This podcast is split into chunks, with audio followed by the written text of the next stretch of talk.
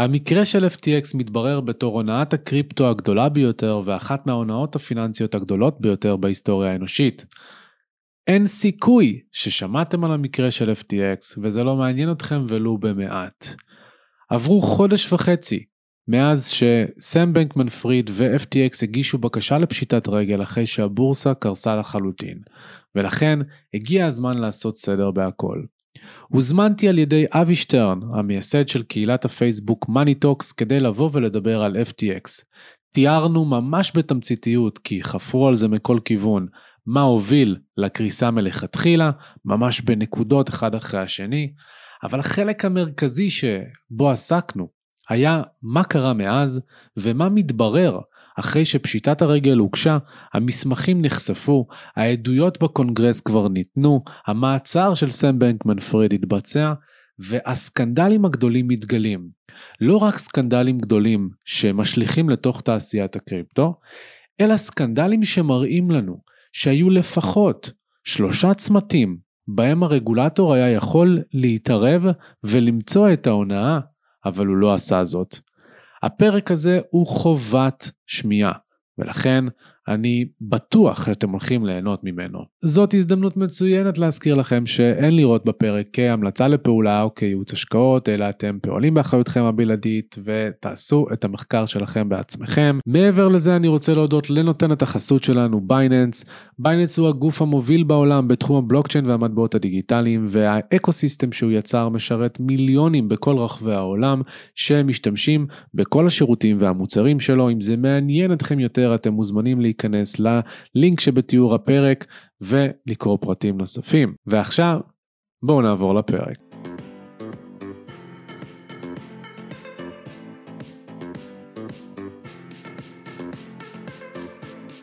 בן סמוך. אבי שטרן. מה העניינים? מה המצב? אני ובן אה, שכנים. וזה הסיבה שהוא פה. בן, אה, אתה רוצה להציג את עצמך פשוט? כן. אני המייסד של קריפטו ג'אנגל וקהילת מדברים קריפטו, אפשר לומר שקריפטו זה 200% מהזמן שלי היום. אה, ואני, אה, אתה יודע, מרצה, יועץ, כל, כל החבילה. ואני אבי שטרן, אני מנהל את קהילת MoneyTalks בפייסבוק, אפשר להגיד שלהזמין ב Wolt זה 50% מהזמן שלי היום.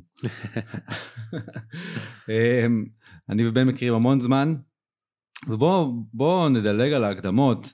בן, אנחנו פה בגלל FTX, והאמת היא שהקלטנו פרק בנושא FTX, וקרו כמה דברים.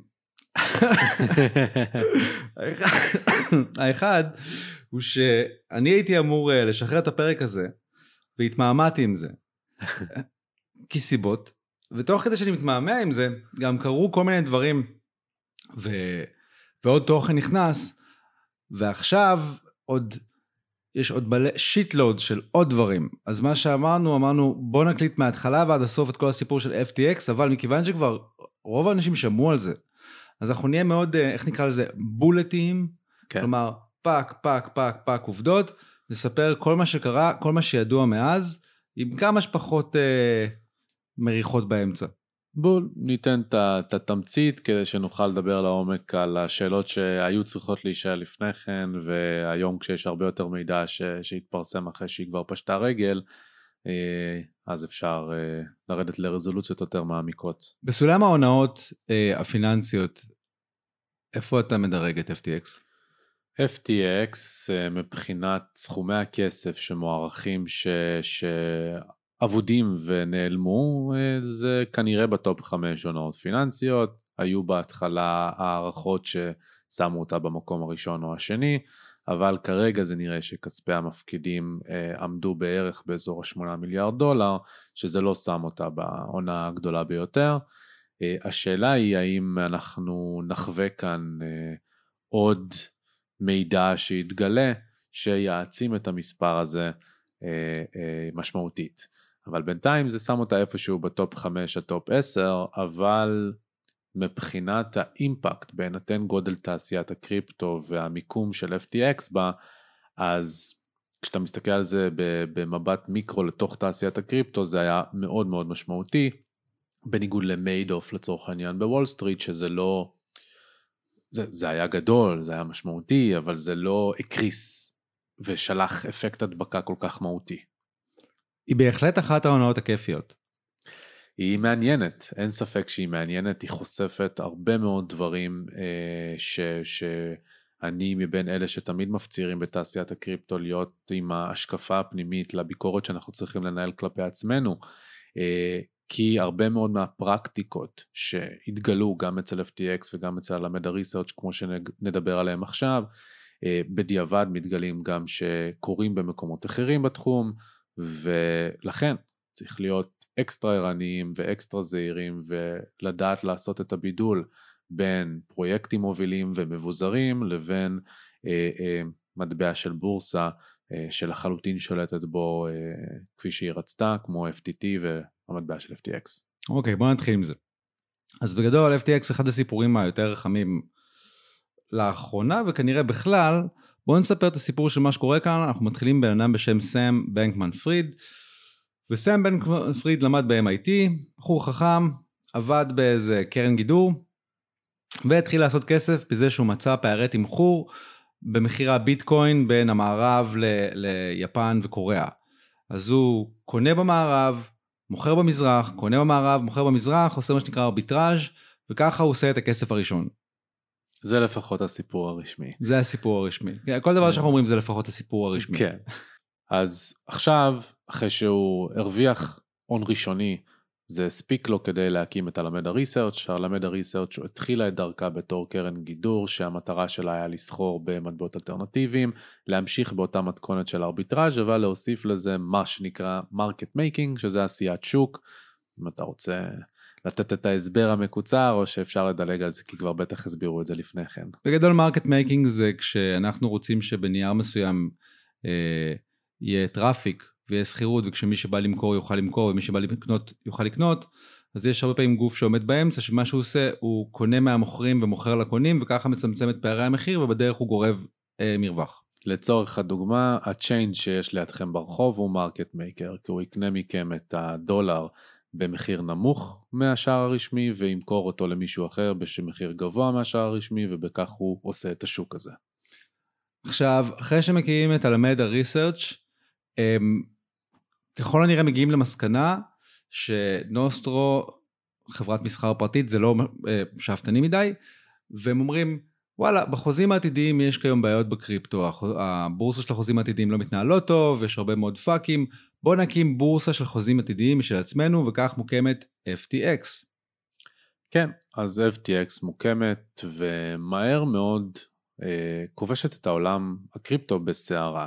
שזה אומר שהממשק שלה באמת היה נוח, המוניטין שהתחיל להסתובב גם סביב הלמדה ריסרצ' וההצלחה שלה וגם סביב סאם בנקמן פריד שהתחיל כבר לצבור שם אה, אה, כאיזשהו ילד פלא, צעיר, בן 28 לדעתי באותה תקופה, אה, והוא מקים את FTX והוא מתחיל לגייס כסף ל-FTX והוא מתחיל בעצם להעצים בצורה משמעותית את האימפקט שלה.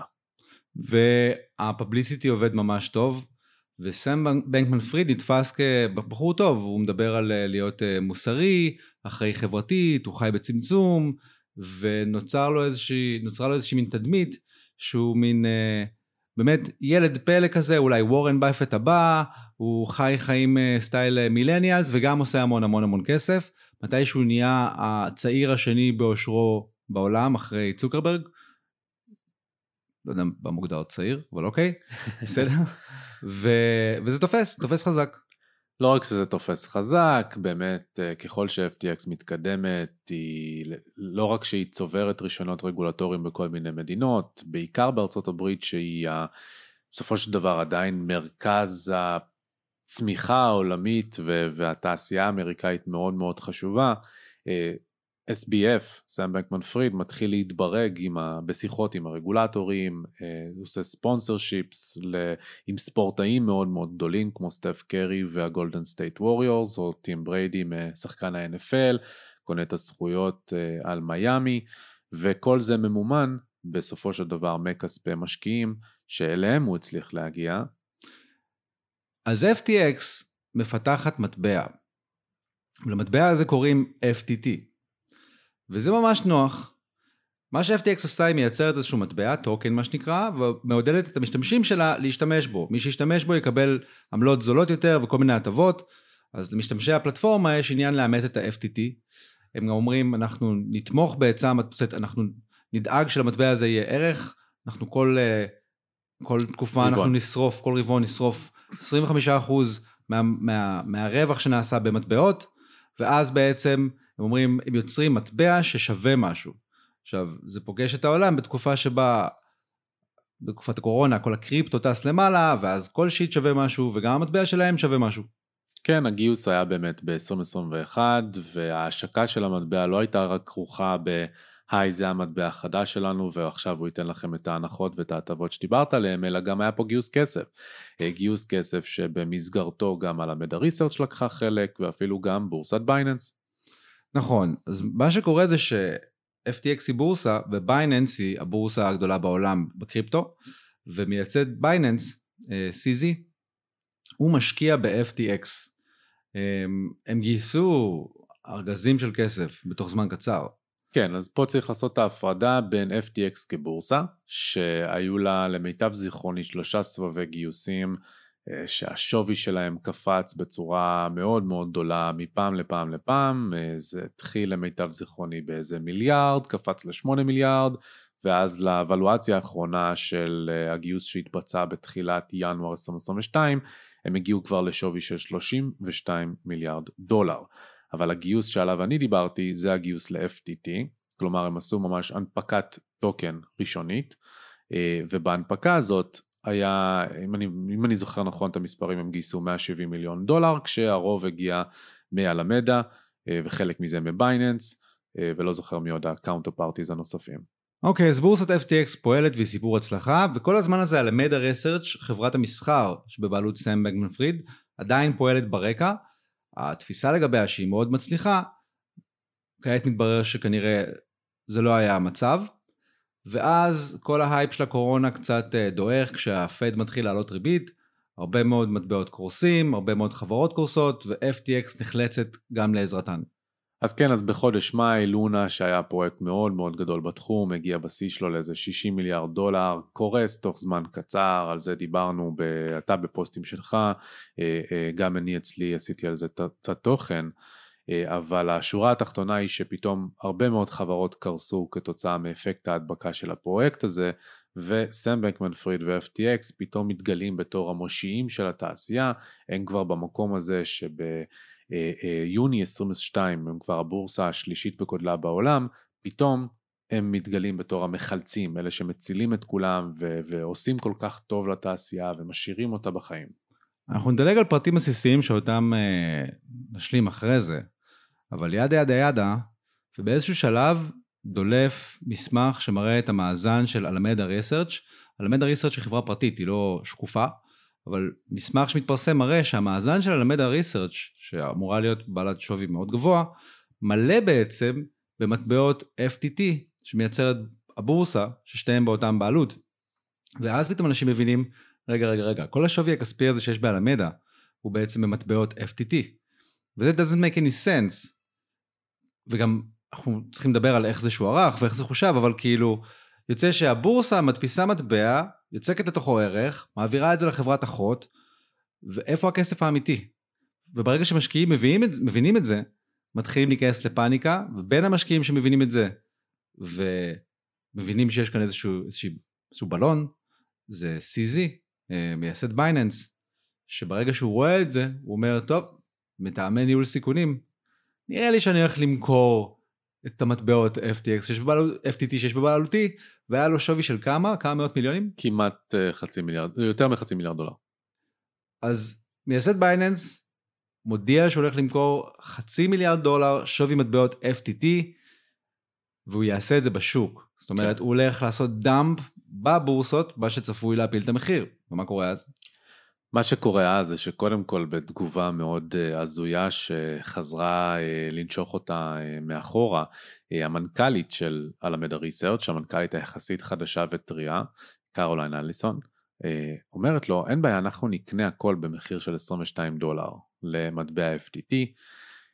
אבל כשהוא התחיל באמת למכור, וכשהשוק וכולם ראו שבייננס עומדת למכור מטבעות FTT בכזאת כמות, פתאום המחיר איבד את ה-22 דולר והתחיל לצנוח באגרסיביות, ואז התחילה ריצה אל הבנק על FTX. ברגע שאליסון מבטיחה ש-Alameda Research תקנה מ-CZ את המטבעות שלו, והיא גם אומרת לו בוא נעשה את זה בפרטי, לא בבורסות, וברגע שהשוק רואה ששער המטבע יורד מתחת ל-22, אז מבינים שהיא bullshitting, שהם לא באמת יכולים לעשות זה, ו... וזה בעצם מה שמביא לפאניקה מאוד גדולה, ערך מטבע FTT קורס, וברגע שהוא קורס, מכיוון שהמאזנים של אלמדה וגם של FTX מלאים במטבע הזה, אז שווי המאזנים של שתי החברות האלה קורס גם הוא. ופתאום נוצר מצב שיש להם גירעון עצום בהון העצמי. יש להם הרבה יותר התחייבויות מאשר נכסים, ובור ענק. כולם נכנסים לפאניקה, ואנשים, לקוחות, מנסים למשוך את הכסף שלהם מהפלטפורמות.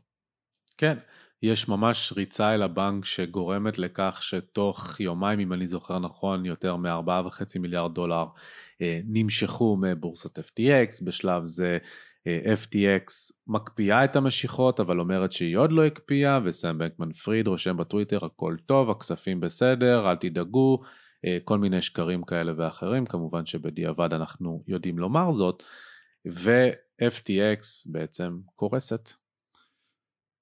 ואז פריד פונה לסיזי, מייסד בייננס, ואומר לו בוא תחלץ אותי, בוא תעזור לנו, ומייסד בייננס אומר, טוב, חתמנו מסמך הבנות, שבכפוף לבדיקת נאותות, due diligence, אה, ייתכן ואנחנו נחלץ את FTX, אבל מייסד בייננס הוא לא מטומטם, והוא יודע שאם הוא מחלץ את FTX, אם הוא קונה אותה, הוא קונה בור של כמה מיליארדים במאזנים שלו, ויום לאחר מכן אומר שהעסקה הזאת מבוטלת ולא יהיה שום חילוץ, וזה בעצם פחות או יותר הסוף של FTX. כן, ימים בודדים לאחר מכן FTX כבר מגישה אה, בקשת Chapter 11, שזה בקשה לקיפאון תהליכים לקראת פשיטת רגל, לקראת בנייה מחדש של החברה, ובעצם כשזה מתבצע, הכספים כבר נעולים, הצוות לא יכול להשתמש בכספים האלה, בין לבין היה ניסיון גניבה של הכספים האלה, ש, שמתברר שאנשים מצוות ההנהלה עוד לא יודעים לשייך זאת באופן ישיר לסם בנקמן פריד, התחילו למשוך מכספי המפקידים שכן אותו עוד אליהם לארנק, היה איזשהו white hacker, שזה בחור אחר בהנהלה, שהתריע לרשויות בבהאמאס, איפה ש-FTX נמצאת, שמישהו מנסה לגנוב את הכספים, ועזר להם להעביר את הכספים לחשבונות של הבהאמאס עצמם, כדי שלא יגנבו את כל הכספים, אלא הצליחו לגנוב עוד איזה 400 מיליון דולר. ובעצם משם מתחיל אפקט ההדבקה. אוקיי, okay, עכשיו אנחנו נעצור ואנחנו נפתח את uh, ארגז האשפה, שמסתבר שהיה שם כל הזמן. בהתחלה עוד אמרו שסם בנקמן פריד יוצא לתקשורת ואומרת, שמעו, לטוויטר, פישלתי, טעיתי, אני לא טוב במספרים כזה, ועם הזמן, ככל שהזמן עובר, מבינים שזה לא היה סתם איזה רשלנות, הייתה רשלנות זה בטוח, אבל היה גם סקאם פחות או יותר מתוכנן מראש. ואם נחזור אחורה שנייה, בואו ננסה להבין מה בעצם אפשר את ה-white wash של כל המפלצת הזאת. אז בתור התחלה, היה שם מכונת יחסי ציבור מטורפת. זאת אומרת, הם, אה, הם נראו נכון, הם נשמעו נכון, הם אמרו את הדברים הנכונים, אה, אה, causes, מטרות וכולי וכולי וכולי, ואני מבין שלאחר מכן, אחרי שהכל מתפוצץ בראיונות, סם בנקמן פריד מודה שהכל היה קשקוש, כל הדברים האלה שהם אמרו לתקשורת, שאנחנו כזה אה, דואגים לחלשים וכו' וכו' וכו', הכל היה בשביל... ושרגולציה טובה. ושרגולציה היא טובה, נכון, זה הכל היה דברים כדי שהם אמרו למצוא חן בעיני דעת הקהל. זאת אומרת, במובן הזה הם ידעו שהם נחשים. גם בקונטקסט של אה, סם בנקמן פריד וה... התנועה שלו, של האפקטיב אלטריזם, זה שהובילה אותו להתארח אצל אה, נאס דיילי, גם זה התברר כחרטא, הוא לא טבעוני. This הוא... guy is made a billion dollars. כן, זה, זה באמת היה סרטון שעזר מאוד לתדמית של SBF, ומאז נאס דיילי הוציא סרטון נוסף שהוא מתנצל, והוא עבד גם עליו, ומתברר ש... This guy does not know what he's talking about. כמובן שזה לא מפתיע, הוא, הוא טוען שהוא לא קיבל על זה כסף, אה, אני לא, לא אכנס לרזולוציות כן, האלה. מי שמכיר את סאם בנקמן פריד יודע שכל אחד קיבל ממנו כסף. לגמרי, במישרין או בעקיפין, כפי שתכף אה, נדבר גם על זה. אה, אתה רוצה לעשות איזשהו fast forward למה שקרה השבוע, ואז נחזור אחורה ונפרוק קצת טיפה יותר פרטים? יאללה, זורם. יאללה. אז השבוע באמת אה, אנחנו באמצע דצמבר, סם בנקמן פריד נעצר בבהאמאס סוף סוף אחרי כתבי אישום שהוגשו נגדו אה, גם בניו יורק אה, על ידי התובע הכללי, גם ב- על ידי הרשות לניירות ערך, גם על ידי ה-CFTC שזה הוועדה לפיקוח על מסחר בחוזים עתידיים ונכסים. בקיצור כל הרגולטורים באו, באו והגישו את כתבי האישום שלהם כשההאשמות המרכזיות זה גם הונאת ניירות ערך, גם הונאות בנקאיות, גם הלבנת הון, סחר במידע פנים וקונספירציה לעשות את הכל, שזה אומר שזה לא היה בטעות, אלא יש להם מספיק ראיות כדי להגיש כתב אישום, לכך שזה הכל היה גם מתוכנן. באופן מקרי, אה, המעצר קורה בדיוק ביום שבו סם בנקמן פריד אמור להגיע וירטואלית לעדות בקונגרס האמריקאי תחת שבועה שהוא זומן על ידי מספר חברי קונגרס בוועדת הכספים לבוא ולדבר על מה לעזאזל קרה שם. אה, היה דיון מאוד מאוד אה, מרטיט שסם בנקמן פריד הצליח להיחלץ ממנו והיום אנחנו במקום שבו הוא במעצר בבהאמאס, אה, מנעו ממנו לקבל ערבות, לצאת בערבות, אז הוא בעצם ממש בתא מעצר ובתכלס בשורה התחתונה מחכה להסגרה לארצות הברית כשכבר מעריכים שהגובה העונשים המדוברים יכול גם להגיע ל-115 שנה. מזכיר בפותח סוגריים שמיידוף קיבל 150 שנה בכלא. ועכשיו בעצם גם אחרי שמתפרסמים כל הפרטים מהצ'פטר 11 ויש מלא מלא חוקרים עצמאיים ועיתונאים שהולכים אחרי כל השובלים שהותרו מאחור, בעצם מתבררת תמונה הרבה יותר רחבה של עד כמה ההונאה הזאת גדולה. אני הייתי שמח כן לקחת את זה לכיוון של הזווית של סם, שבאופן שאותי אישית מטריף, כי, כי בוא, ראיתי הונאות, ראיתי את הדברים האלה, ובדרך כלל, כפי שראינו גם עם צלזיוס, הם שומרים על שתיקה. צלזיוס עוד לא הוכרה כהונאה, זה הכל לכאורה, אה, אה, אבל אה, הצוות המשפטי תמיד תופס את המנכ"ל ואומר לו סתום את הפה, כאילו, אל תגיד עוד מילה. סם בנקמן פריד עובר בין פודקאסט לפודקאסט, ל-Twitter Spaces, לראיונות ב-CNBC, וממשיך קודם כל באינטונציה מטופשת, כמובן לפני המעצר, של ה- אני מצטער, פישלתי, טעיתי בחישובים שלי, ובדיוק אתמול אה, אה, דלף המכתב שהוא היה אמור, הנאום שהוא היה אמור לתת בקונגרס האמריקאי, שחוזר בדיוק על אותן טרמינולוגיות, אבל גם אפס אחריות. זאת אומרת, כן, הוא אומר, פישלתי, אבל הצוות שלי הסתיר ממני מידע, אין לי גישה לכל המידע. FTX US, הגרסה האמריקאית של הפרויקט, של החברה, עדיין סולבנטית, יכולה לשרת כספי מפקידים. זה כאילו, הוא חי במעין קופסה משלו, ש... ככל הנראה מתעלם מהצוות המשפטי שלו, בין היתר עם הרעיון שאתה ציינת גם כן על איך שהוא דיבר על הרגולטורים ואיך שהוא דיבר על ה-PR. אה, ואותי זה פשוט מרטיט ש, שבכלל לקח חודש פלוס עד שהוא נעצר. אותי זה מרטיט שתעשיית הקריפטו אפשרה לאדם כזה להיות מישהו, ואני אגיד לך מה אני חושב. אני חושב ש... זה לא שהוא איזה ה-scammer, ה-scammer הכי מתוחכם שאי פעם היה והכל היה מתוכנן וזה, obviously ההתנהלות שלו עכשיו מראה איזה שהוא גם קצת שלומפר. אבל זה מספיק טוב בשביל אה, להפוך אותו לכוכב, אתה יודע, אנחנו לא צריכים לפשפש בפרטים. בסופו של דבר, היו שם כנראה לא מעט נורות אזהרה, ואנשים מחפשים, אה, אתה יודע, אלוהים חדש. ראינו את זה גם ב... עם אדם נוימן ו-WeWork. בדיוק. אתה יודע, מספיק התדמית, מספיק הליקוק הזה, ואף אחד לא בודק. אף אחד fucking לא בודק. מעדיפים להאמין לסיפור הזה. אמ, כן, תשמע. והייתי רוצה שנפרום, כן. תשמע, בקטע הזה, אתה יודע, אני יכול להבין אה, כמבט מלמעלה או כצופה מהצד, למה קל להאשים את תעשיית הקריפטו כמכלול בהונאה של FTX? אבל בסופו של דבר צריך לזכור שבדיוק כמו שציינת על אדם ניומן, בדיוק כמו אנרון, בדיוק כמו מיידוף, ההונאות האלה קורות בתעשיות אחרות. לא, לא אמרתי... האנשים האלה מגיעים... לא ל... אמרתי לרגע משהו על זה שזה בקריפטו קורה, במקומות אחרים לא. אני אומר, ואולי זה מבוסס על דברים שעוד לא נאמרו כאן. יש איזשהו עניין עם האופן שבו נעש, דברים חשבונאית נעשים אה, בתעשיית הקריפטו. שלפחות בתעשייה הפיננסית שכבר בזכות מלא הונאות שכבר קרו בעבר, שם הידקו את הפרגים, והייתי מצפה שהסטנדרטים שאומצו בתעשייה הפיננסית יאומצו גם בתעשיית הקריפטו, כי וואלה, תרשה לי להאמין שהאופן שבו דברים נעשים חותר לאיזשהו כיוון של מניעת הונאות וניפוחים.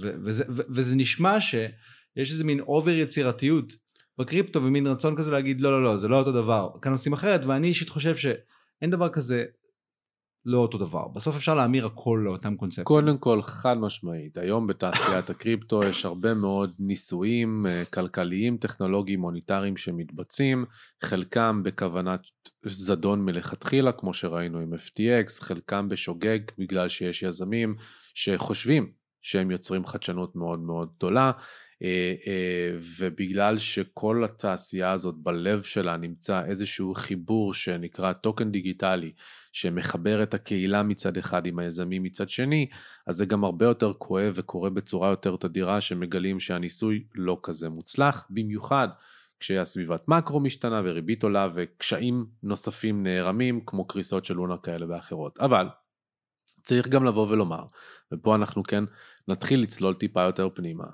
שבסופו של דבר לכל אחד מהרגולטורים, כולל הפדרל רזרב, היו צמתים לאורך הדרך ש-FTX עשתה בארצות הברית בלבד, אני אפילו לא מדבר על הרגולטורים הבינלאומיים, שהם יכלו לעצור את ההונאה הזאת הרבה לפני, אם הם בעצמם היו אלה שפותחים את הספרים. אני רוצה להציע את הרעיון שהלמדה ריסרצ' התקשתה לגייס כספים. הלמדה ריסרצ' כחברת מסחר התקשתה לגייס כסף, כאילו, אתה יודע, זה מאוד מאוד ספקולטיבי. ודרך אחת לגייס כסף היא ליצור איזה מיזם טכנולוגי כלשהו. תקים איזה מיזם שיכול לחשב כסטארט-אפ ולא סתם חברת מסחר, ואז הם הקימו בורסה, ובאמצעות בורסה קל להם לגייס כסף. וברגע שיש להם גישה לכסף וחוסר בקרה ארגונית, אז אומרים, טוב, אם לחברת נוסטרו יש בורסה, ג'קפוט. כי אז גם מידע יכול לעבור, פאנדס יכולים לעבור, ובהתחלה הם לא יכלו להקים סניף אמריקאי, כאילו הם לא יכלו להקים בורסה אמריקאית, הם, הם היו פחות או יותר מוגבלים להקמת בורסות רק ברמה הבינלאומית, אבל בסוף הם הצליחו להקים את הסניף האמריקאי, ואיך הם הצליחו את זה? הם הצליחו בזה שהם הקימו באמת ישות שנקראת FTX US, ול-FTX US היה קושי מאוד מאוד גדול אה, אה, להתחיל להתברג באמת נגד התחרות, כמו בורסת קוינבייס שכבר הייתה מבוססת וחזקה. אז אחד מהצעדים המרכזיים שהם עשו כדי להגיע להשפעה יותר רחבה זה לרכוש בורסה קיימת, מפוקחת, חברה בשם Ledger X, שהייתה כבר בעלת רישיון של ה-CFTC, של הוועדה לפיקוח על מסחר בחוזים עתידיים ונכסים, שזה רישיון שמאוד מאוד לא פשוט להשיג את הרישיון הזה.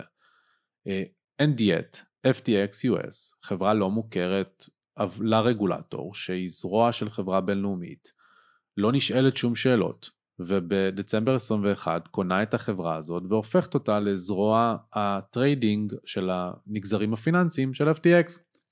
שזה למעשה אומר שהרגולטור שאמור להיות שם בצומת, שבוחן את העסקה הזאת, בוחן את המיזוג או את הרכישה, צריך לבוא ולהבין מי קונה את הרישיון, כי עכשיו הוא יכול להיות זה שמשתמש ברישיון הזה, והוא משתמש גם במוניטין שהרישיון הזה מביא איתו, וזה אפשר להרבה מאוד קרנות להרגיש בנוח לשים את הכספים שלהם ב-FTX, וזה אפשר ל-PR המוצלח מאוד של FTX לבוא ולומר הנה תראו, אם קנינו את Ledger X, אז יש לנו רישיון CFTC ואנחנו חזקים הרבה יותר. זאת אומרת הם קנו את הדרך שלהם לתוך הבורסה. כן. לא רק שהם קנו את הדרך שלהם לתוך הבורסה, הם גם קנו דברים אחרים. שזה אומר שבתחילת הדרך, ל-FTX US אפילו, לא היה בכלל חשבון בנק. אז איך בכל זאת הם קיבלו הפקדות. אז גם פה מתברר שלמשך יותר משנה, ההפקדות ל-FTX בדולר בכלל הלכו לחשבון בנק של הלמדה ריסרצ' שהיה בבנק בשם סילברגייט שעכשיו אולי ייכנס ככל הנראה לחקירות כאלה ומי שלא. שנייה, אני רוצה לעצור ולהבין. אני לקוח של FTX, אני רוצה לסחור בבורסה, אני מעביר לה כסף טוב, כסף טוב במובן של דולרים, אולי אני מעביר לה ביטקוין, אולי אית'ר. מה שאתה אומר לי, זה של-FTX לא היה חשבון, אה, אה, לא היה פקדונות משל עצמה, היא את הכסף הזה מזרימה ישירות לאלמדה ריסרצ' שהיא חברה נפרדת. ממש ככה. אז כספי אתה... הלקוחות של FTX זורמים איכשהו לאלמדה באופן טבעי בהתחלה. זה וזה לא מציף שאלות לאף אחד, ולא ידוע אם הלמדה הסתירה את זה מהבנק, כי הוא אמור לעשות את המדיניות הלבנת הון ולוודא שבעצם מי ש... שהכסף הולך למי שבאמת הוא אמור ללכת אליו, זה, זה חלק מה gate keeping שבנק מפוקח אמור לעשות. אה, אבל בפועל הכסף נכנס לאלמדה ואתה קיבלת בעצם בממשק שלך ב-FTX את התצוגה שיש לך דולרים שנכנסו לחשבון. תקן אותי אם אני טועה, אבל נגיד בתעשייה המסורתית היה הרבה יותר קשה שזה יקרה או שאני מפספס פה משהו. אתה מפספס כי זה פשוט בנק אמריקאי מפוקח ש... שאו שעבדו עליו או שהוא היה אינונית. אני חוש... נוטה לחשוב שעבדו עליו כי בעצם אלמדה לא אמרה לסילברגייט אה, שהכסף לא הולך לאלמידה. אם הלמידה באה ואומרת, זה כספים שאני מגייסת ממשקיעים בקרן שלי כדי שאני אוכל לסחור בו, והיא לא אומרת לו זה כסף שמיועד ל-FTX, זה סיפור אחר. רק לאחר מכן FTX גם כן פתחה חשבון באלמידה, בסילברגייט סליחה, אה, אבל יותר מזה, ופה יש צומת הרבה הרבה יותר חשובה של רגולציה ש, שלחלוטין צריך להסתכל עליה הרבה יותר עמוק, וזה בנק קטן שנקרא פרמינגטון. עכשיו תקשיב, זה סיפור שהוא באמת, אבי, אני אומר לך, אני קורא אותו, אני חוקר אותו, אני יורד למסמכים, ואני אומר, אין מצב שנתנו לזה לקרות. איך יכול להיות שבנק, שהוא הבנק ה-26 הכי קטן בארצות הברית, יש 4,700 בנקים בארצות הברית, זה בנק מספר 4,774. בגודל שלו. מעסיק רק שלושה אנשים, נמצא בעיירה מבודדת שנקראת פרמינגטון עם 100 תושבים. אין לו אפילו כספומט. בשנת 2020 הוא נרכש על ידי היושב ראש של בנק בשם דלטק, במקרה זה הבנק בבהאמאס שמשרת גם את אלמדה ריסרצ' וגם את תתר USDT, ופתאום הבנק הופך להיות בנק קריפטו ומתחיל להתעסק בתשלומים גלובליים. עד לכדי מצב ששמונה חודשים אחרי שהוא נרכש הוא מגיש בקשה להצטרפות ל-Federal Reserve State Chartered Bank, רישיון רגולטורי של להיות בנק שמפוקח תחת ה-Federal Reserve, והופ, הרישיון מתקבל. איך יכול להיות שלא שואלים שאלות על בנק בבהאמאס שמבצע רכישה של בנק פיצי לא חשוב, לא מעניין בארצות הברית, הכי קטן, כמעט הכי קטן, ובכל זאת הוא מקבל את האישור הזה. האישור הזה פתאום מאפשר לו לפתוח סוויפט, אז הוא זכאי פתאום לבצע תשלומים בין, בינלאומיים בלי בעיה.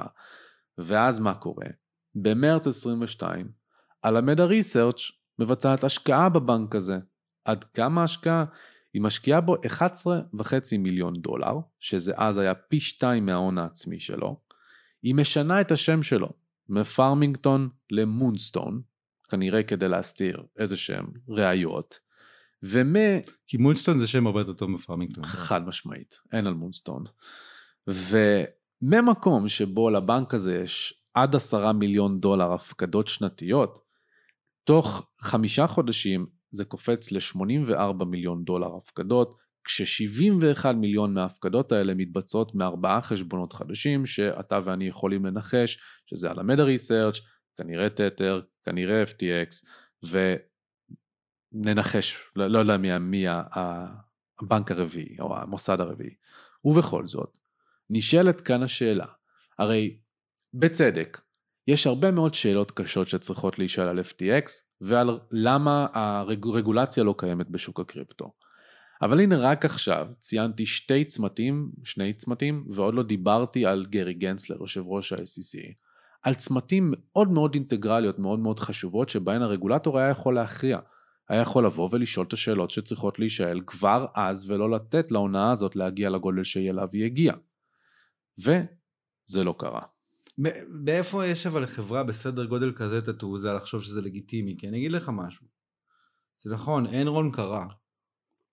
אבל זה מרגיש כאילו יש איזו לגיטימציה בתחום הזה לעשות באמת מה שבא לך. אחד הדברים שהדהימו אותי, שמסתבר שחברת, אה, כאילו, מונה ל-FTX מפרק, שהתחיל לעבור על הספרים, והוא אמר, תקשיב, יש, יש בלאגן אטומי, אנחנו לא יודעים איזה חשבונות בנק יש, מה יש בהם, אין שום בקרה ארגונית, החלטות התקבלו ברמת הצ'אטים בוואטסאפ, אה, אם נגיד רוצים לקנות איזה משהו, אז אה, היי לול, אני יכול אה, לקנות בית? עכשיו? ואז פתאום מאשרים לך את זה באמוג'יז, אמ, במיילים, בתכתובות במיילים, אין שום אה, אה, בקרה על אה, אה, ניהול סיכונים, private keys נשלחו במיילים, יש אה, חברת רואי החשבון שעשתה את ה...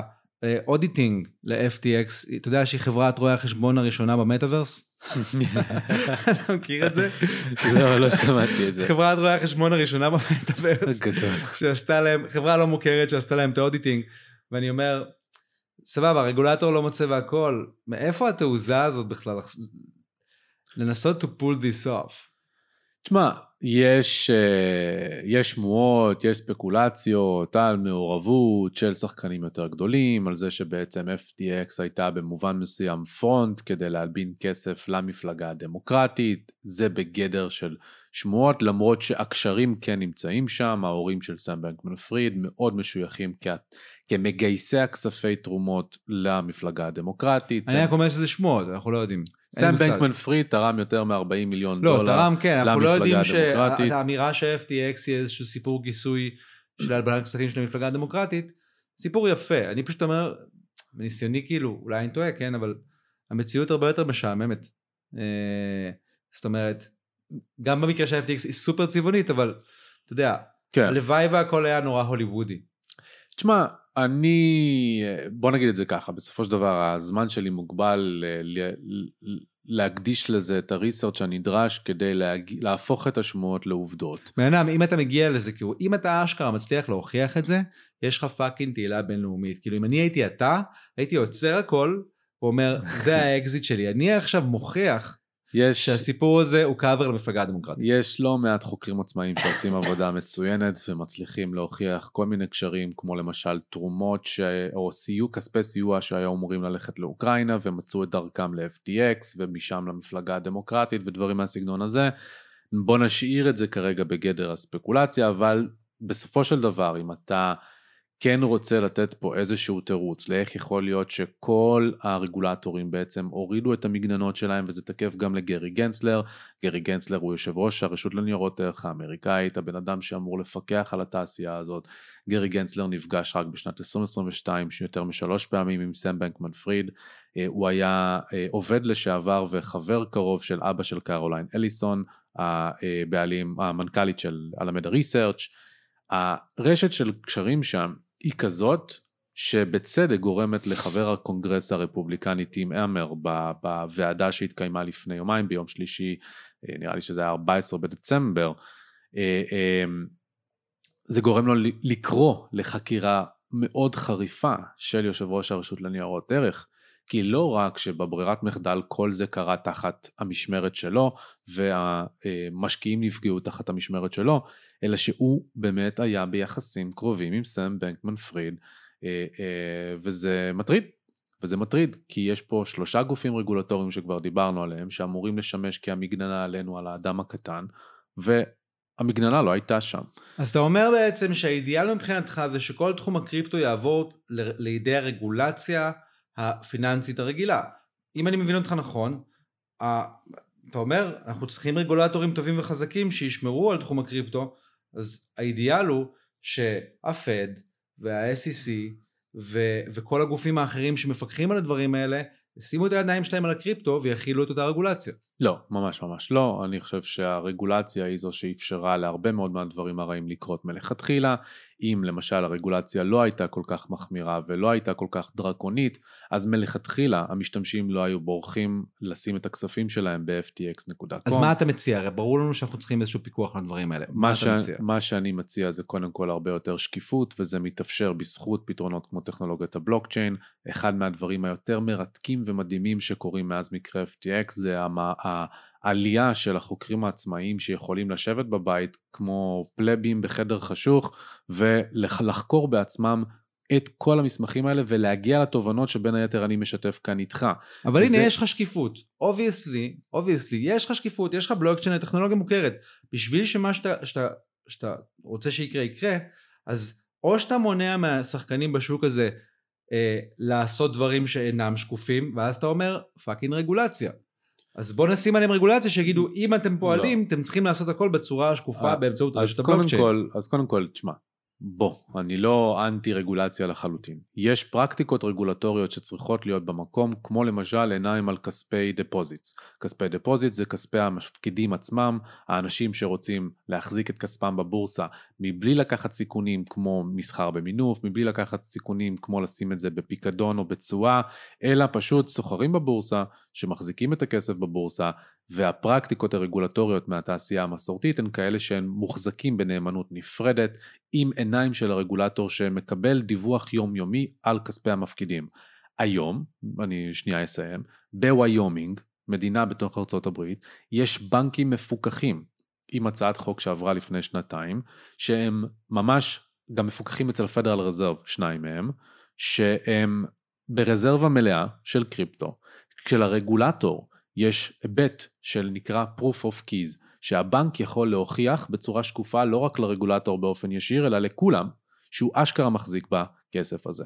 זו רגולציה שאני אעודד, כי אני חושב שמי שמחזיק את הכסף שלו בבורסה וסומך עליה שתשמש בתור הארנק שלו, צריך לדעת שהכסף שלו נמצא שם.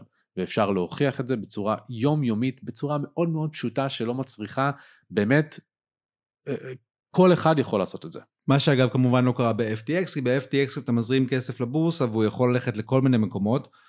אמ, בתור התחלה, FTX, אני מעריך שכל הבזבוזים שהיו לה על פבליסיטי, כן, יכול מאוד להיות שמומנו על ידי כספי הלקוחות שהפקידו ומבחינתם כספי הלקוחות נמצאים בחשבון מסחר, אבל הם משתמשים בזה לצרכים האישיים. חלק מהכסף גם הולווה לחברת הלמדה ריסרצ'. חלק מהכסף הזה גם אה, דיברנו על זה מקודם שלא הייתה הפרדה בין חשבונות ממונפים לחשבונות לא ממונפים.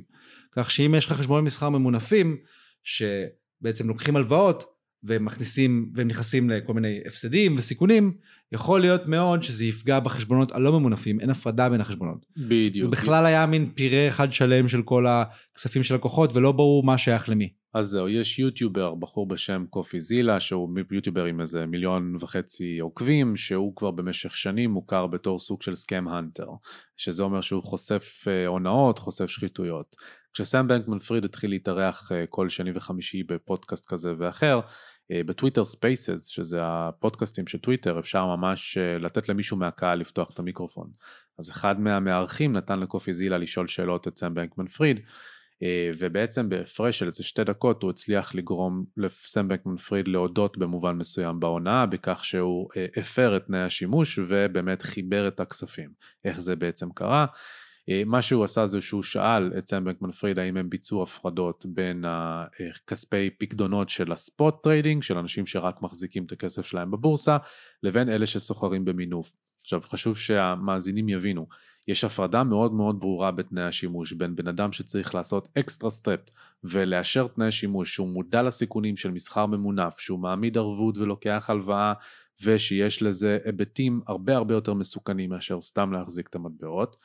ושתי דקות לאחר מכן, אחרי שסם בקמן פריד אמר בטח אנחנו הפרדנו את זה וכל זה, אז הוא גרם לו להודות שכשהיה את גל המשיכות האגרסיבי של הריצה אל הבנק, אז בעצם they treated all customers equally.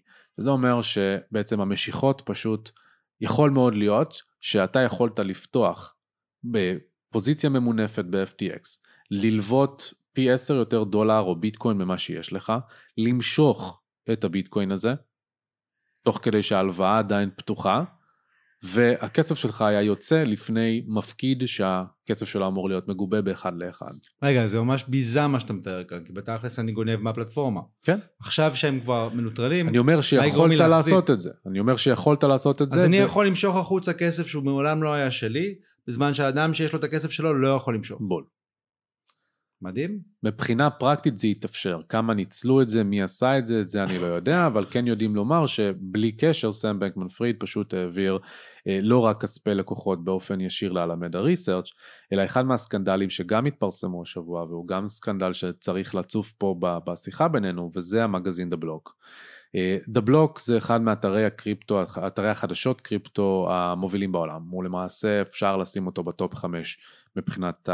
אה, אה, בעיקר איכות. למה בעיקר איכות? כי הם לאורך כל השנים סוג של היו עם האף למעלה, דיברו על זה שהם quality over quantity, אה, שהם מסקרים אה, עם research עמוק ומקדישים לזה את הזמן ונותנים לנו את התובנות כמוני. הטובות ביותר, וכמוני.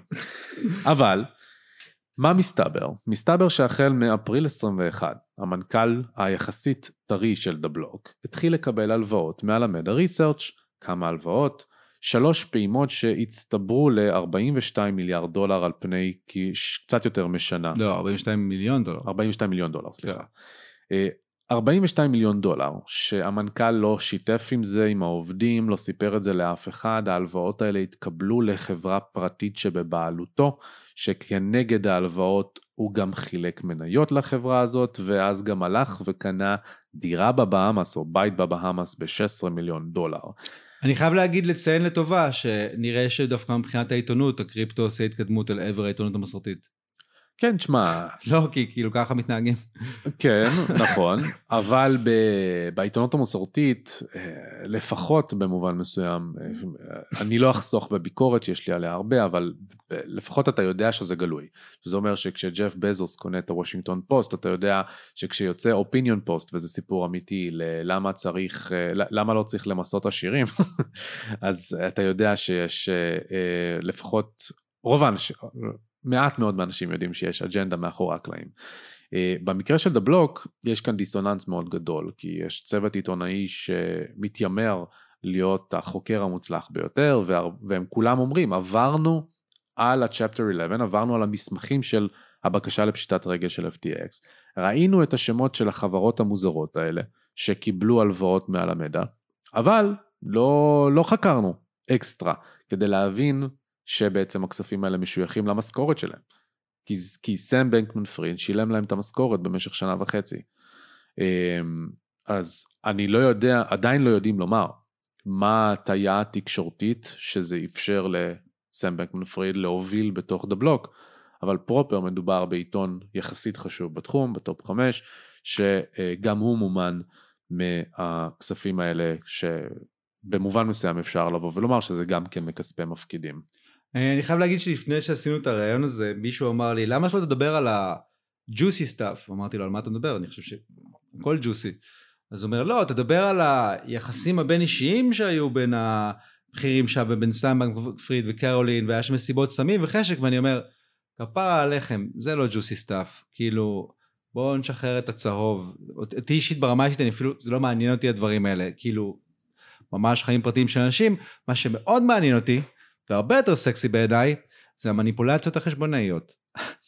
אמ, אחד הדברים שמעיפים את המוח זה שאוקיי, FTX מייצרת מטבע, דוחפת אותו ללקוחות, היא קונה אותו, היא הקונה הכי גדול של המטבע בשוק, זאת אומרת היא תומכת בערך שלו, ואז היא איכשהו מזרימה אותו לאלמידה. עכשיו, אתה מייצר מטבע, פמפם לו את השווי, קצת, או מייצר מטבע בזול, מזרים לאלמידה, הוא עדיין בלי אוויר, מפמפם אותו, מתמלא אוויר. ואז הלמידה רושמת אותו במאזנים שלה, במה שנקרא mark to market, וחייבים להסביר מה זה אומר. המחיר של המטבע בשוק נגיד הוא 40 דולר. ללמידה יש אה, מיליון מטבעות, אז הלמידה משערכת את המטבעות שיש לה כ-40 מיליון דולר.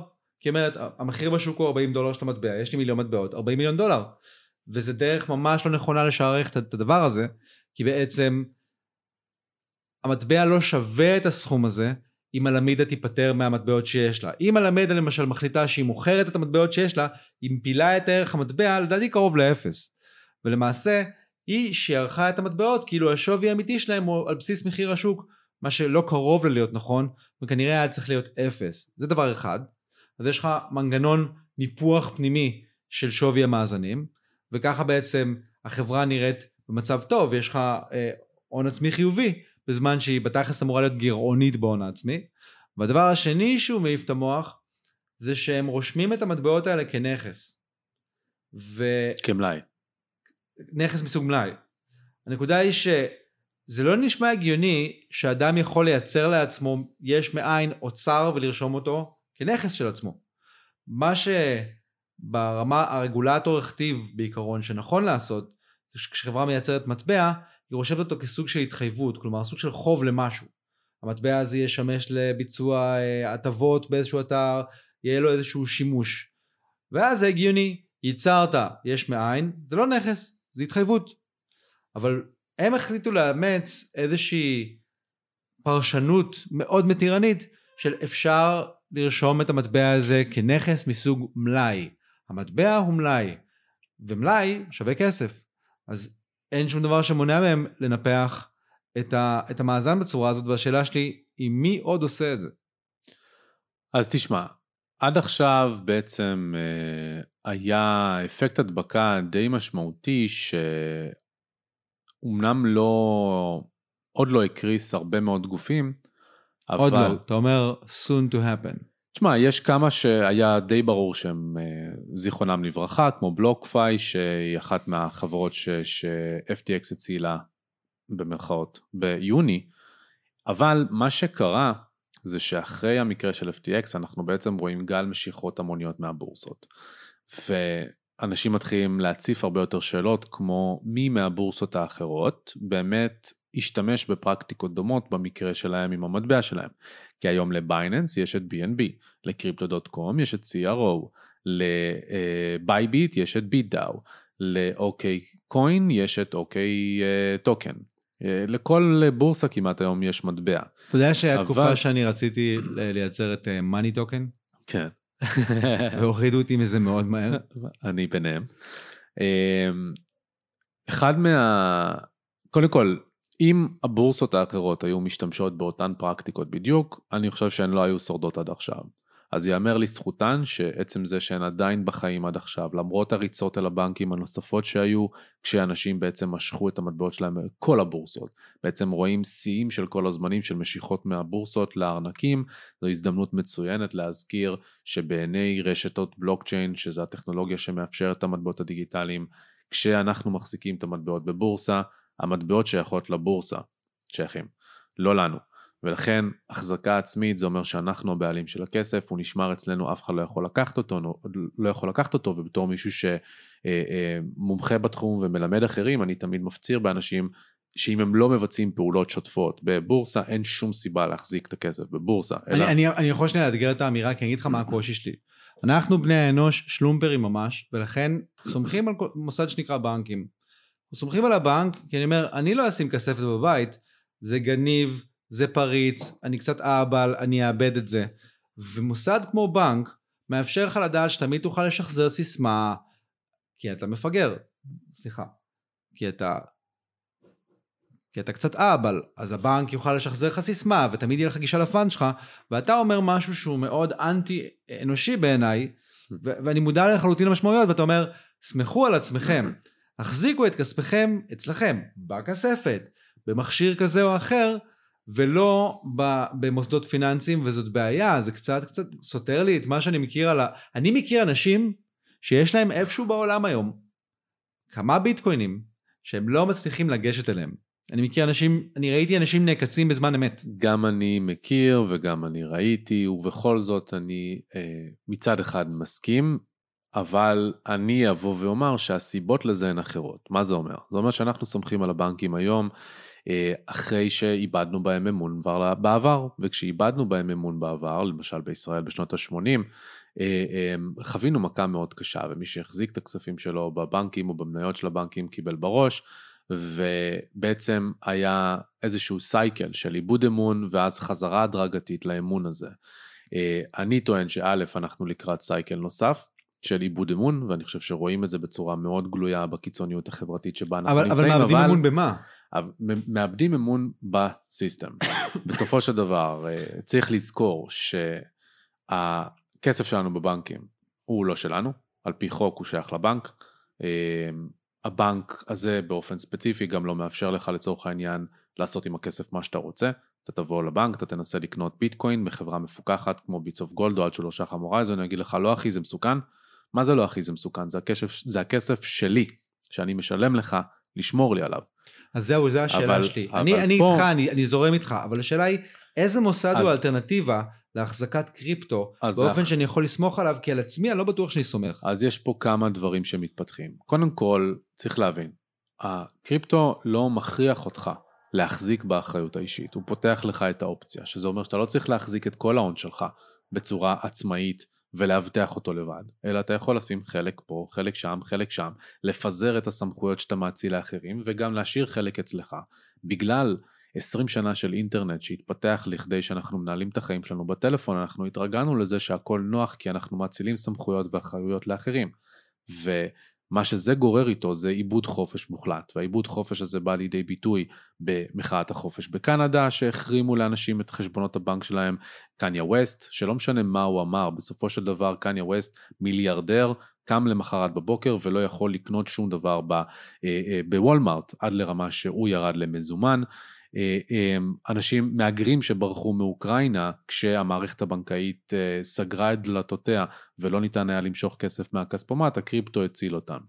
אז צריך שתמיד יהיה לכל הפחות את האופציה של הגידור הזאת. מעבר לזה, המערכת הבנקאית מתפתחת גם כדי לאכלס את קריפטו עם מה שנקרא מעורבות צד שלישי. מה זה אומר? זה אומר שיש לך היום בעצם סוג של נאמנים שאתה יכול מאוד בקלות לקבל מהם אישורים לשימוש בכסף.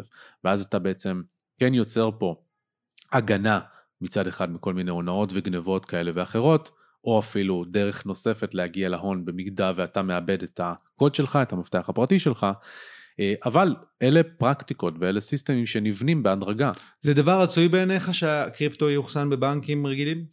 זה דבר רצוי, כן. זה כי- כמו שירות כספות, לא אמורה להיות עם זה בעיה. לא, נכון, בדיוק אם אתה תסתכל לעומק על הצעת החוק שהועברה בוויומינג ועל הבנק שתיארתי, אתה תראה שמידת השקיפות שם ומידת האחריות שם ומידת היכולת לאפשר באמצעות החוק הזה בנקאות חופשית אמיתית ושלא נהיה במובן מסוים נעולים במערכת הקיימת שמכתיבים לנו כל דבר שאנחנו עושים ובואו בוא נשים את הדברים על השולחן, המערכת של היום באה בברירת מחדל ואומרת שאתה עבריין עד שאתה תוכיח אחרת.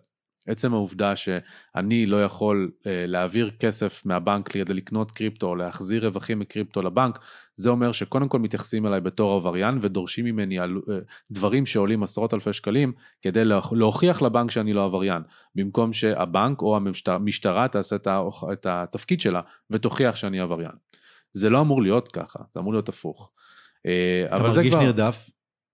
אני מרגיש נרדף, אני לא יודע אם הייתי אומר שאני מרגיש נרדף, אני לחלוטין מכיר אנשים שאיבדו את החיים שלהם, שבעצם דיווחו על המס, כי הם רוצים להיות אזרחים אחראיים ושומרי חוק במדינת ישראל, המערכת הבנקאית לא אפשרה להם לשלם את המס, רשות המיסים המשיכה לגבות מהם ריבית פיגורים עד לכדי עיכול של כל הנכסים שלהם, עד לכדי מצב שהם נאלצו לעזוב את הארץ לשלוש שנים עד שהם הסדירו את הדברים עם הבנק.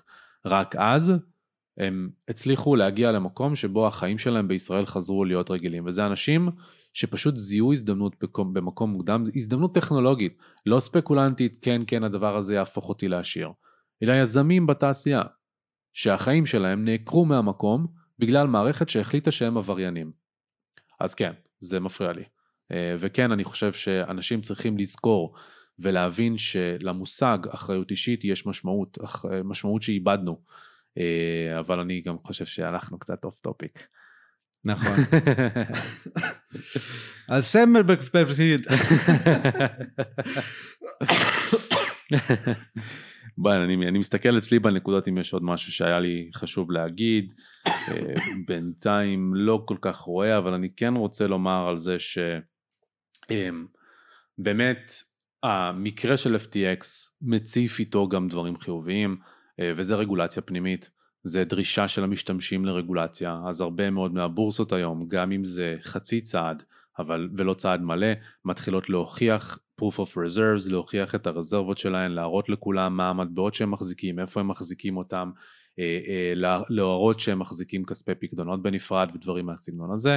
למה זה חצי דרך? כי הם עוד לא מראים proof of liabilities, זה לא מספיק להציג צד אחד שאומר יש לי 40 אה, מיליארד דולר, אם אתה לא מראה את הצד השני שאומר יש לי התחייבויות של 40 מיליארד דולר ולא התחייבויות של טריליון.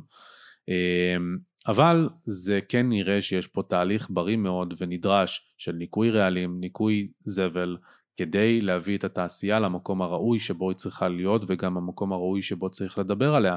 וזה fucking תחרות בשוק הכסף ולהציף את השאלה מלכתחילה של מה זה כסף ולהציף את השאלה של איך בנקים מרכזיים מנהלים את הכסף כדי לבוא ולהבין שיש פה משהו שהוא הרבה יותר גדול מצד אחד בהיבט של ניהול הכסף והתחרות בשוק החשוב ביותר בחיים שלנו שמכתיב לנו את כל ההחלטות לבין החדשנות, החדשנות הכלכלית טכנולוגית שמאפשרת דברים שלא מתאפשרים גם לא עם חברת הפינטק המפותחת ביותר.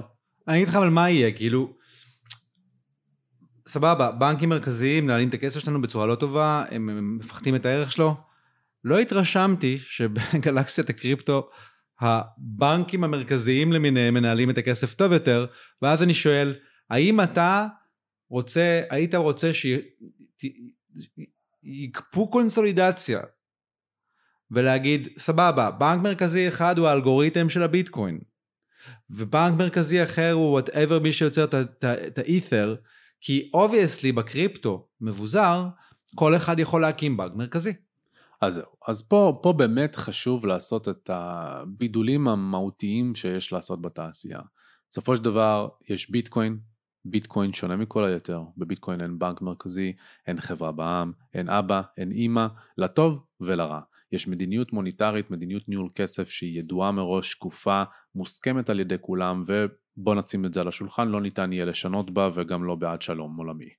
אה, שזה למעשה אומר שהולכים להיות 21 מיליון מטבעות, יודעים מתי בדיוק הם הולכים להיווצר, יודעים בדיוק מתי כל כסף הוא עבר לאיזה מקום, ואין גחמות של ג'רום פאוול או FOMC או בנק מרכזי כזה או אחר שיחליט כל פעם בטעות אה, אנחנו עושים טעות אז נשנה מדיניות, אנחנו עושים טעות אז נשנה מדיניות, שזה הדבר הנכון לעשות, אלא יש אמת משותפת, יש עובדות שמאומתות על ידי מיליונים של מחשבים ברחבי העולם בנפרד, ובמקום שיהיה לך 4,700 בנקים בארצות הברית, שכולם בסוף יום מגיעים בפירמידה להתחשבנות סופית אצל הפדרל רזרב, כי כל אחד מחזיק עותק משלו שמתחשבן בעותק מעליו, שמתחשבן בעותק מעליו, שמתחשבן במאזן הסופי של הפדרל רזרב, במקום זה יש לך עותק אחד לכולם, שכולם יכולים לדעת בצורה שקופה ואמיתית, מהימנה ועצמאית, שהם חולקים את אותה אמת. זה ביטקוין. על איתריום יש לי גם את הביקורת שלי, אבל הוא הרבה יותר מבוזר מ-99% מיתר המטבעות. ולכן יש פה, מן הסתם שהאדם הקטן לא מסוגל להגיע למקום, בטח ובטח לא היום שהוא עושה את כל ההפרדות האלה כנדרש. אני גם לא חושב שאנחנו נגיע לעולם multi currency world, שבו בעצם לשופרסל יהיה מטבע ולחברת חשמל יהיה מטבע ול Moneytalks יהיה מטבע. אני לא בהכרח חושב שאנחנו הולכים, אני חושב שאנחנו לא הולכים לכיוון הזה. אבל הוא עם ה-CBDC, עם מטבעות של בנקים מרכזיים, תהיה קונסולידציה הרבה יותר גדולה. אבל obviously מה שאני אגיד זה יהיה עולם אוטופי, כן? אבל עצם העובדה שהשקיפות הזאת ניתנת למהימנות עצמית, שאני יכול להסתכל על הבנק שלי ואני יכול לדרוש ממנו, בחסות הרגולציה גם, תוכיח לי שאתה מחזיק את הכסף שלי, תוכיח לי שאתה לא עושה לו הלוואות ב-functional reserve banking, שרוב הציבור לא מודע לעד כמה מעט מאוד כסף אמיתי יש במערכת הבנקאית. כשאתה אומר אמיתי אתה מתכוון למזומן. כן. אני אגב אין לי שום דבר, אני לא מאוהב במזומן, תן לי הכל כסף דיגיטלי מבחינתי. אין לי שום דבר במזומן. זה לא המזומניות שמשנה משהו, גם מזומן אפשר להדפיס תאורטית. מה שמשנה זה מבחינתך, זה ההיצע המוגבל. עכשיו אם נגיד בנק מרכזי היה יוצר מוצר חדש, שהוא קורא לו מטבע עם היצע מוגבל. Mm-hmm. הוא לא נמצא בבנקים מסחריים, הוא נוצר על ידי בנק מרכזי. you dig? ההיצע המוגבל הוא לא הפקטור פה, היכולת שליטה היא הפקטור. נניח אבל- שיש לך מטבע בנק מרכזי עם. היצע מוגבל. אני גם אגיד יותר מזה, זה לא שאני נגד fractional reserve banking כמהות. בברירת מחדל, בשביל שאנחנו נוכל לצמוח כאנושות, אנחנו צריכים בטווח הקצר יותר כסף כדי שיוכל לאפשר לנו לבצע השקעות ו- ודברים מהסגנון הזה, במקום שהכסף ינותב מהכיס שלי לכיס שלך. אני מבין את הצורך המוניטרי, שיהיה יותר כסף בסרקולציה מאשר הקיים כרגע. אבל אתה מחפש לי- זהב דיגיטלי. יש לי בעיה, לא. אני מחפש משמעת. אני אוקיי. מחפש משמעת למערכת שאיבדה מזמן את המשמעת שלה, במיוחד מ-1971. המשמעת הזאת לא קיימת ולו בשיט. אם אנשים היו מודעים למסמכים רשמיים של ה-Bank of International Settlements, של ה-International Monetary Fund, של הגופים הבינלאומיים שאחראים לנהל את הכסף, לכמה שימוש כפול יש בערבויות ממשלתיות, לכמה שימוש כפול, לכמה כסף הולך לבהאמאס, לפנמה, לקריבים, לבריטיש וירג'ן איילנדס, ובעצם לפני שבועיים, הבנק המרכזי של הבנקים המרכזיים, Bank of International Settlements, למרות שהמסמכים הרשמיים, הנתונים הרשמיים מעידים על כך שיש כ-15 טריליון דולר מחוץ לגבולות הברית, מה שנקרא יורו דולר, בפועל, כשהם בוחנים לעומק את שוק הנגזרים הפיננסיים, בהיבט ספציפי לשני נגזרים פיננסיים שיש להם יותר משמעות על מה שקורה היום, יש 80 טריליון דולר, לא 15 טריליון דולר. הכסף הזה הוא off balance sheet, הוא מחוץ למאזני אתה הבנקים. מדבר על הסוואפים. נכון. והמשמעות של זה היא עצומה. אני אגיד לך מה, הפד יודע מזה. הפד לא יודע מזה. הפד לא יודע מזה, הפד מעל, או אם הוא יודע אז הוא מעלים עין בזדון וזה מבחינתי עוד יותר חמור, כי הפד אמור לנהל את הכסף, ובמקום לנהל את הכסף הוא כל פעם משמיט את החשיבות של M0 ו-M1 ו-M2 אבל אבל מה המשמעות ו-M3. שיש את כל עסקאות הסוואפים האלה? אתה טוען שזה כסף שנוצר יש מאין? חד משמעית.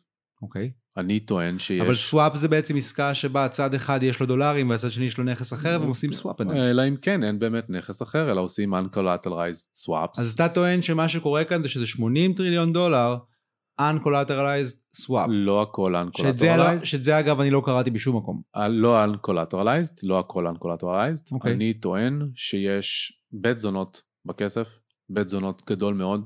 וש... אבל אני באמת רוצה לשים את האצבע על הדבר הזה. אתה אומר, מתוך ה-80 טריליון האלה, יש יש המון שם לא מעט שהוא uncollateralized. חד משמעית. אתה יכול להוכיח? לא. לא שאני מפקפק בך, אני רק רוצה פשוט אה, תוכן איכותי לקהילה. האנשים צריכים לשאול הרבה יותר שאלות על איך המערכת המוניטרית בנויה, על מה באמת מידת ההשפעה שיש לבנקים מרכזיים, שהיא הרבה יותר רלוונטית ל-short term ולא ל-long term.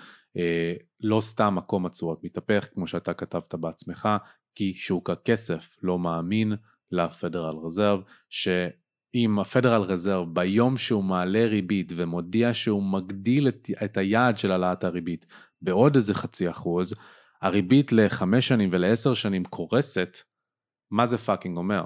זה אומר שלא מאמינים לו בשוק, שבאמת יש כאן אינפלציה שהיא פה להישאר, שלא מאמינים לו בכלל שהריבית הזאת תוכל להישאר גבוהה, השוק מתמחר שלא רק שתהיה ירידת ריבית גג גג גג ב-24, אני אגדיל ואומר שהיא תהיה כבר ככל הנראה ברבעון השלישי גג של 2023, אלא שכשתהיה ירידת ריבית היא תהיה גם דרמטית מאוד, כי אין מספיק כסף ביחס לכמות החוב המפלצתית. אני שיש. חולק על המסקנה שלך אגב, אני לא חושב שזה עניין שלא להאמין, אני חושב שהפד בעצמו יודע שלשם זה הולך.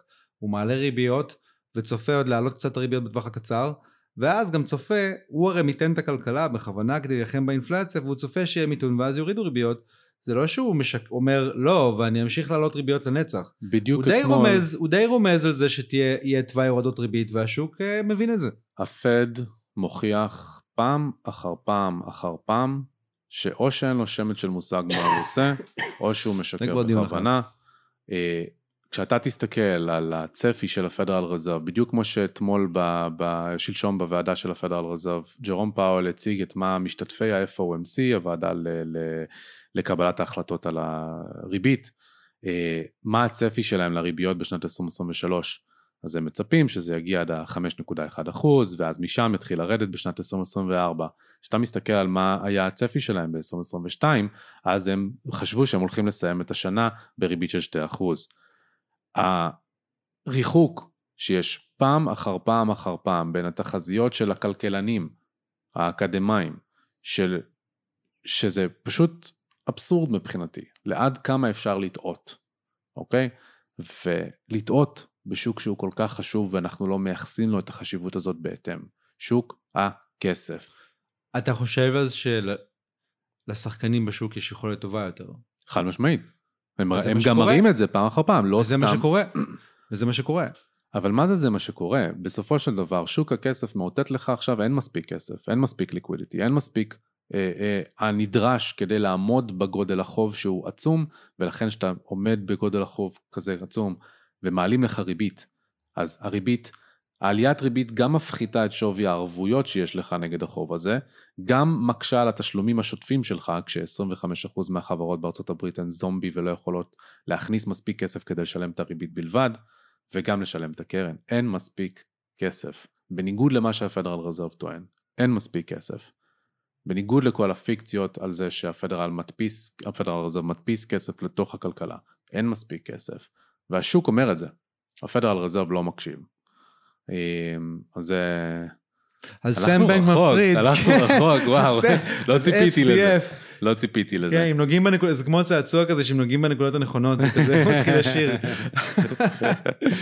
אמ, טוב, כאילו צריכים לעשות איזה פרק על האין מספיק כסף הזה שיש, כאילו שאין, אבל אה, כן, כן. בקיצור, bottom line, bottom line, SBF צריך להישאר בכלא לא לכל. חייו. תגיד הוא התאבד, סליחה שאני אומר, אני לא בעד שהוא יתאבד, אני רק אומר, אה, תשמע, אין לי מושג, כאילו. אין לי מושג. אני מטריד את עצמי בשאלה הזאת בימים האחרונים, כאילו האם לשם זה הולך, כי זה נדמה שהאדם שיש לו כזאת רמה של ניתוק. מהמציאות ופוגש את המציאות הארדקור, אני לא יודע אם זה ניתוק, אבל כאילו מרגיש לי שהוא חשב שזה child's play, כאילו שזה משחק ילדים, זה משהו מגניב ופאן, ופתאום הוא פוגש את הבוקס של הרגולטור. טוב, שאלה קצת צהובה. שאלה, כן. שאלה קצת צהובה. ניתן למאזינים אה, להגיב על האם, הפודקאסט. תכתבו לנו בתגובות. האם סמבק התאבד. תוכן איכותי. ב-FTX היה גם הימורים שאתה יכול לעשות האם אה, נגיד טראמפ ייבחר. אז בוא- וואלה. בוא נעשה הימורים. גדול. סם בנקמן פריד יתאבד, נחזיר לו בהפוכה. טוב חברים, אה, מקווים שנהנתם. אה, בן סמוכה, always a pleasure, לגמרי. וזהו. אם כבר נשארתם איתנו עד עכשיו, זו הזדמנות מצוינת לבקש מכם שוב לדרג אותנו באפליקציות הפודקאסט השונות, כדי שתוכלו לעזור לנו להפיץ את הבשורה ולהגיע לכמה שיותר אנשים. ולבסוף, אם אתם עוד לא מכירים את cryptojungle.co.il, זאת ההזדמנות שלכם להיכנס לאתר, לקרוא על מסלולי הלמידה והאקדמיה שלנו, כך שתוכלו להעמיק את הידע שלכם בתעשייה, ומי יודע, אולי בפרק הבא אתם תהיו האורחים שלנו.